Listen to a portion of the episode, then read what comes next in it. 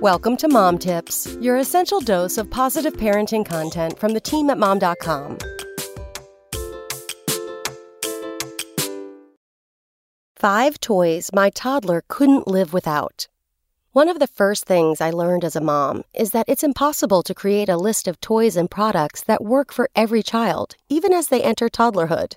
Sure, most kids will be entertained by things like stacking cups, toys that make noise, and basically anything they're not supposed to touch, like cords, keys, and remote controls. But it varies so much from kids to kids that what is the holy grail of toys in one house will be totally different in the house next door. So far, though, my 15 month old seems to gravitate towards the same five toys over and over again, and they happen to be some of the simplest ones in her collection. Who would have guessed?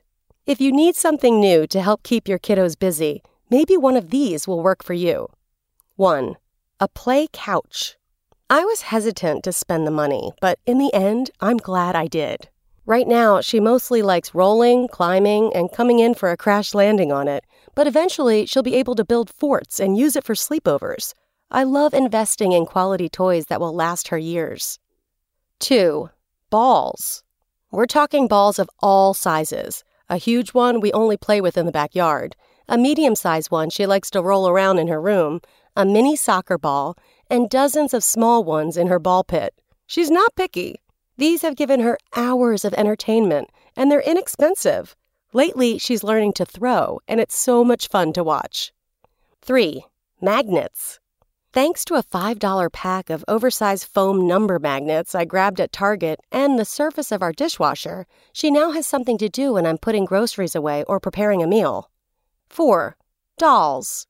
Now that she's starting to play pretend, I catch her babbling at her dolls, who at this point include a stuffed Princess Leia, a plush baby doll, and a mermaid Barbie, when she thinks I'm not paying attention. 5. Touch and feel books. Right now, she's less about the stories and more about checking out the pictures and the textures, and waving hello to the characters on each page, of course.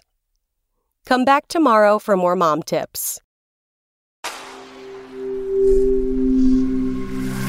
SpokenLayer.